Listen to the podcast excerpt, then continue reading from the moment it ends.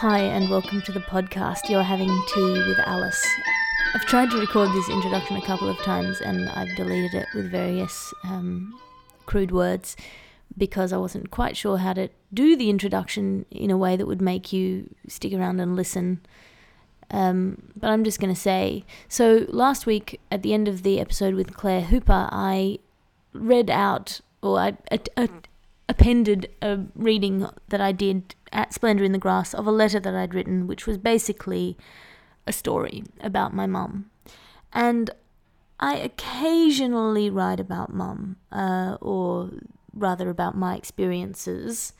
Um, and it's that feels strange to do. It feels vaguely exploitative uh, in sometimes, and I feel like, well, my mum is a very, very intelligent woman still, and she is funny and charming and very sweet, and she has a voice that she can use uh, now at the moment. Um, though she's had phases where she couldn't do that, and I thought I will record that voice and give her a right of artistic reply. Uh, so that's what I'm doing this week. Is the interviewee is my mum. It's a slightly shorter episode because her energy is limited, um, and it's broken up in the middle when a carer arrived to do uh, various things. But I think it's an interesting chat, and I hope you find it illuminating. Uh, another interesting thing that happened that I will read out is I got a letter, an email um, from somebody who'd seen me do stand up, and now I'm I occasionally get letters from you from for listening to the podcast people, which I love. I love that. Um, and then I got this letter on Wednesday. I did I emceed, uh, which is to say I you organised the night or stood in. I didn't organise the night. Reese Jones organises the night. I stood at the beginning and introduced the acts and I did a bit of stand up and I kept you know your job is to get the room warm and and uh, make them feel happy and welcome and and safe really and I felt like I didn't do a great job I felt like I did a competent job but I didn't feel like I did a great job it wasn't um, the best that I've ever done uh, and this yesterday morning I got this email from a woman called Nikki, which is a nickname, uh, so I don't think she'll feel too exposed. She said, "Hi Alice, we went to a comedy. We went to the comedy gig last night. We were the couple at the front. Just wanted to say how great I thought you were. I've never given feedback to performers, so I guess you've popped my cherry or I popped my own, whatever. I admire women who are comedians so much, and you struck a chord with me. That's about it, really. Would love to stay in touch with what you're up to around Sydney." have a great day. Now, uh, this sounds like I'm just just repeating praise, but I wanted to read it out because it's a really good example of of a reality, which is that I have no perspective. I have no perspective on, and I don't think many of us do. Like the other day, I got two photographs from D.A. Carter, who I'm doing tracksuits live with at the Sydney Fringe for our publicity shoot. And these two photos of us from this photo shoot that we'd done for our posters. And in the f- first photo, I looked at it and I thought, oh, I look quite nice. And in the second photo, I thought, holy shit, why did they let me out of that? I'm hideous. I'm disgusting. I, oh my, oh, this is awful. Do I really look like that? And it was this just complete like, is my ego so fragile that within 2.5 seconds, with one look at a photograph, I can either feel okay about myself or just like, why don't they keep me in a box? Like, it was just this wave of self loathing. And uh, it's completely disproportionate to the reality of the situation, which was that it was an unflattering photograph, uh, but also to my kind of insistence that looks shouldn't matter. that that um, that I'm feel mainly like a giant floating head, and I resent having people draw attention to the way that I look, uh, almost even when it's a positive thing, because it it pulls me back into the reality of being a body rather than just a giant floating brain. Um, so a bit of a bit of up, a bit of down. Um, but it's been an interesting week all round. I've done gigs most nights, and tonight, if you're downloading this today and listening today, which is unlikely, I have Everyone's a Winner, the final, final, final John Farnham comeback show at Mr. Falcons on Glebe Point Road at 7:30 p.m. So if you're around in Sydney, uh, do come along. Um, I hope I can remember all of it. And I'm needing to source speakers and things and microphones today, so I, I won't stay very much longer talking to you. Uh, other than that, I just wanted to say thank you for listening. Thank you for writing to me. If you do want to write to me, if you have a comment, alicerfraser at gmail.com or f- follow me on Twitter at alliterative or uh, on Facebook. I'm also on Facebook or my website. If you like the podcast, share it with somebody else. That's cool. Or leave a rating on iTunes. I mean, if you leave five stars, basically, I think that's good. And if you don't, send me a letter and keep your stars to yourself. I don't know. I I really should re-record this, but this is the third or fourth time I've re- recorded it, and I think it's mainly just because I didn't have a huge amount of sleep last night because I was worried about this solo show, and it's not going to get any better the more times I record it. Did I mention that I'm in a strange mood? I should I don't think I need to mention that. I think that's pretty obvious that I'm in a strange mood. Uh, but I love you anyway. The tea that I am drinking at the moment, or I'm about to drink, maybe that explains why I'm a bit hectic. I haven't drunk my tea yet. Uh, the tea that I'm about to drink is brown rice green tea, Genmai cha, very soothing. So I'm going to start drinking that. You're going to listen to the podcast, and it will be all, it will all be good. Thank you very much for having tea with me.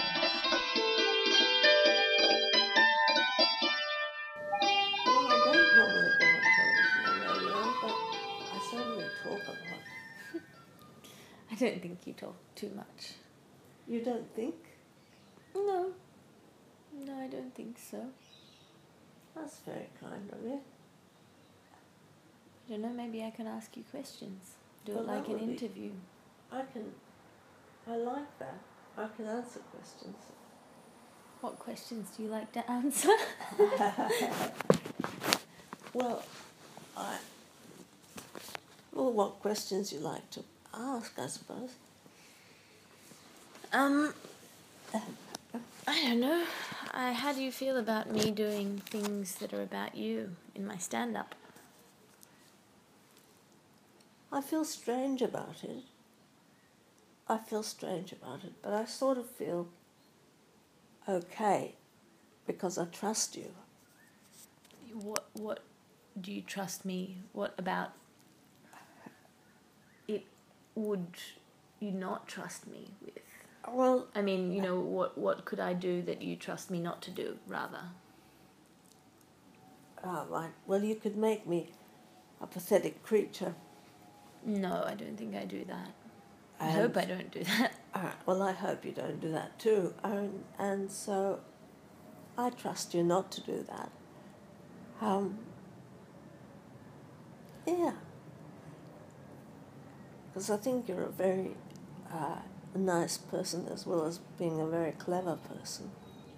You have to think that you're my mum. I don't have to think it because, you know, lots of people aren't nice and clever, and their mums don't think they're nice and clever. No, but I think their mums think they are nicer and cleverer than they actually are, even if they have to admit that they're not that nice or that clever. Yeah, well, that's that's a good point. That's a good point. but what about your creative stuff? What about my creative stuff? Yeah. Well, my creative stuff has sort of died on me. Do you mean the urge or the time or the energy? Or, you know, all of the above? All of the above, actually. It was nice to see Kevin the other day and remember being young and So explain who Kevin is. uh, Kevin Tierney, who came to visit me the other day, the one who's got um, ah, who's got that illness, Parkinson's. Parkinson's. Yes. How do you know him? Well, I, I know him from. We were in the band together, Blue Tongue. Um, many, many, many, many years ago, and So, how many bands were you in? Um, uh, well, I was in Blue Tongue, which was a bush band, and that was a very successful bush band because people came and did bush dances with us, and it was very daggy, but it was very fun. Mm. And we got, you know, they paid us in cash, and uh, we got lots of money from it. So, you know, they'd give you a $100 a night, each of us a $100 a night in cash. Yeah, That that's was about what good. comedians get nowadays. So, and back in the eighties, that would have been quite a lot of money. Yes, so um, we did have a lovely time. And so they, the boys sort of did all the, all the organising of it. And so I just played my banjo and sang harmonies and did that kind of thing, which was lots of fun. Lots of fun. And then you were also in Phaedra Then I was in Phaedra, which is was at the same time or a different time. our different time, completely different time. So Phaedra was all women, and it was sort of uh, very popular with the lesbians, and so, but it wasn't a deliberate sort of lesbian band or anything. It was, but it was just. We just liked singing together, so we could sing in harmonies and do all fabulous things with the girls. Mm. And very nice, that was nice. Can't remember other bands, but I think I probably was in other bands. Was, I mean, was anyone in Phaedra a lesbian or was that just a coincidence? Uh, oh, yeah, Jill was a lesbian and very happy about it. There was no sort of uh, hiding or pretending or anything about it. It was Mm. just.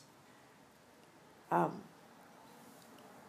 Jill was just such a lovely person with the most fabulous voice.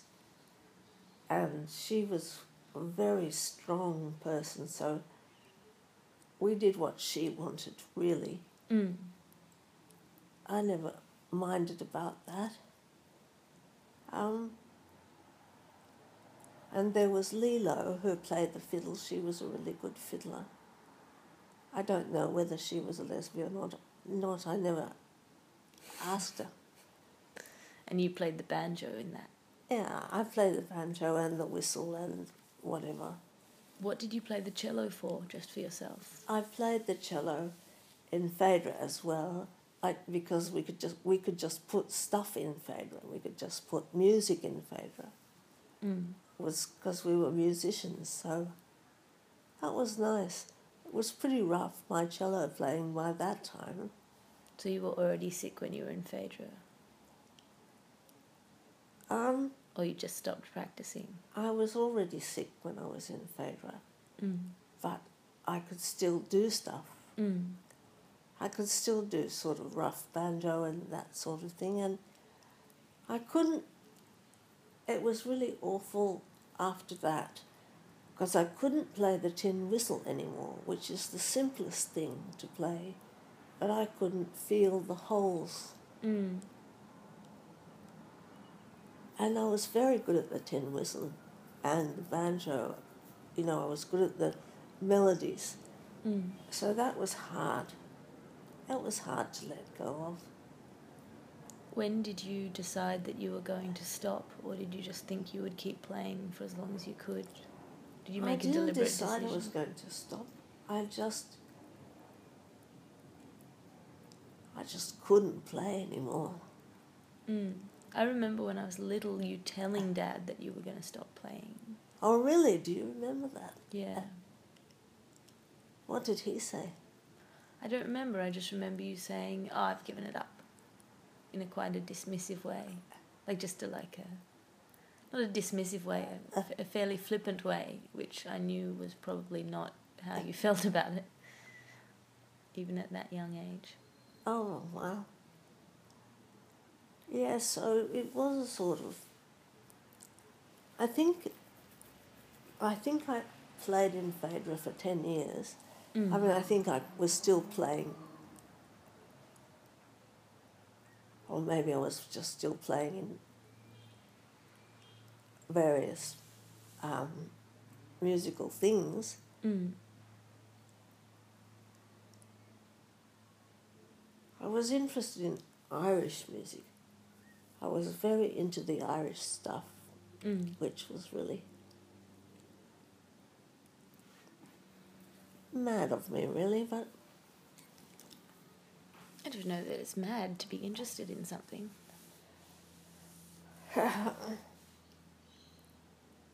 well, And what about uh, poetry?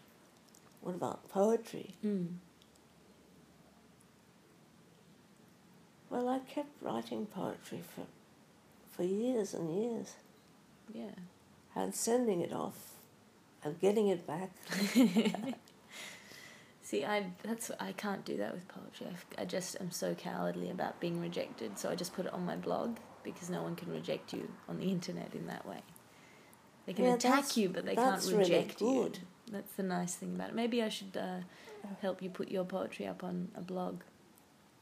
Yes, if I had anything worth looking at, You do. You have a lot of stuff. I mean, you don't even need to write new stuff. You have so much stuff that you've already written that you could just put it up.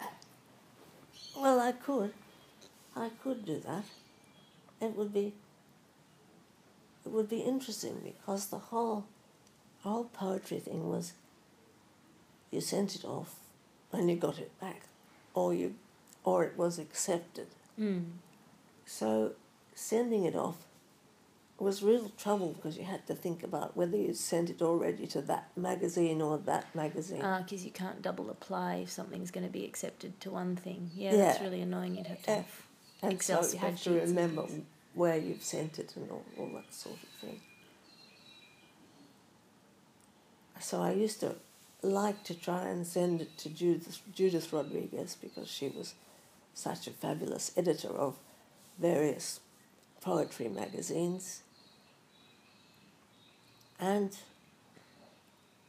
such a nice person. Mm. So, yeah, she, she was one who would write back and say, "This is, this is good, but not good in this way." Goodness. Hello, I'm interviewing Mama. Um, Yes, so she was very um, open in a different way. She was very keen for for literature to get going. yeah, she's a nice woman. Does she still do editing? Um, yes, I think she does. She's she's the president of the Shakespeare Society in Melbourne and all sorts of things like that. You know, the ones who did those um, sonnets. Mm. Well, why don't we take a break now and um, get you a drink of water and stuff, and then we will resume. Oh, that would be great, Ali. Thank you. Thank you.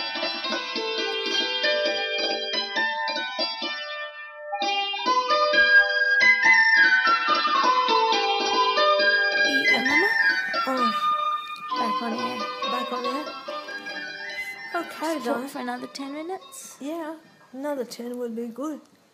Just tell me if you're tired. Um, well, I am sort of tired. That's More how I am. usual. I, well, uh, can't really can't really say whether I'm more tired than usual or not. Oh, thank you. Thank you, Alice. Ah. Ah.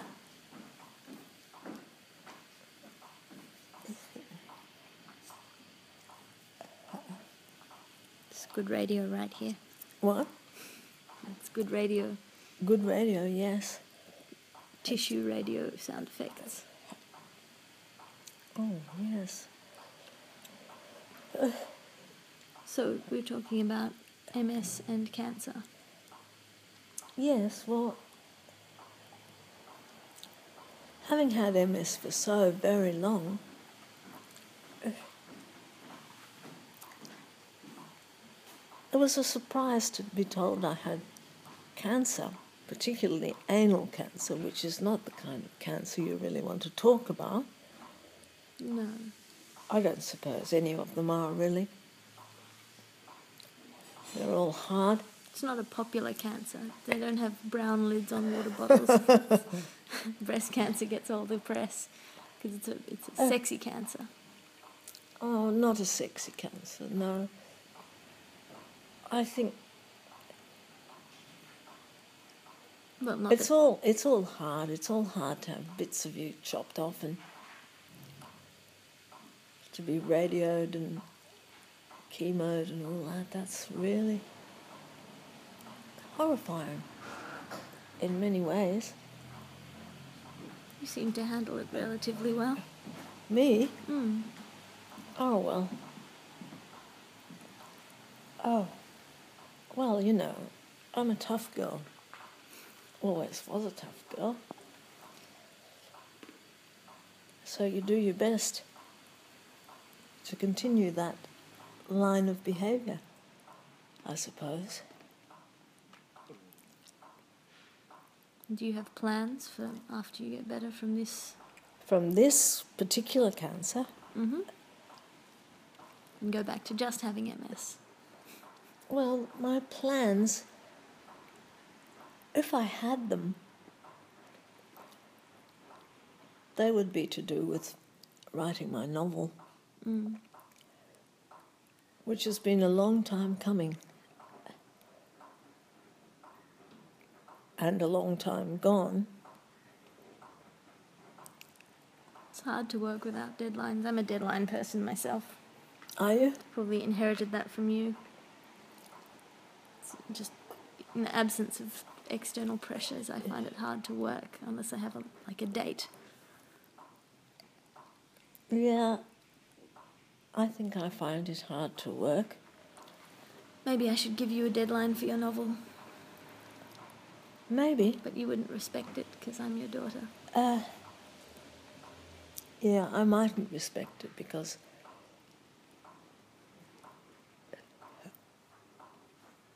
I'm spoiled.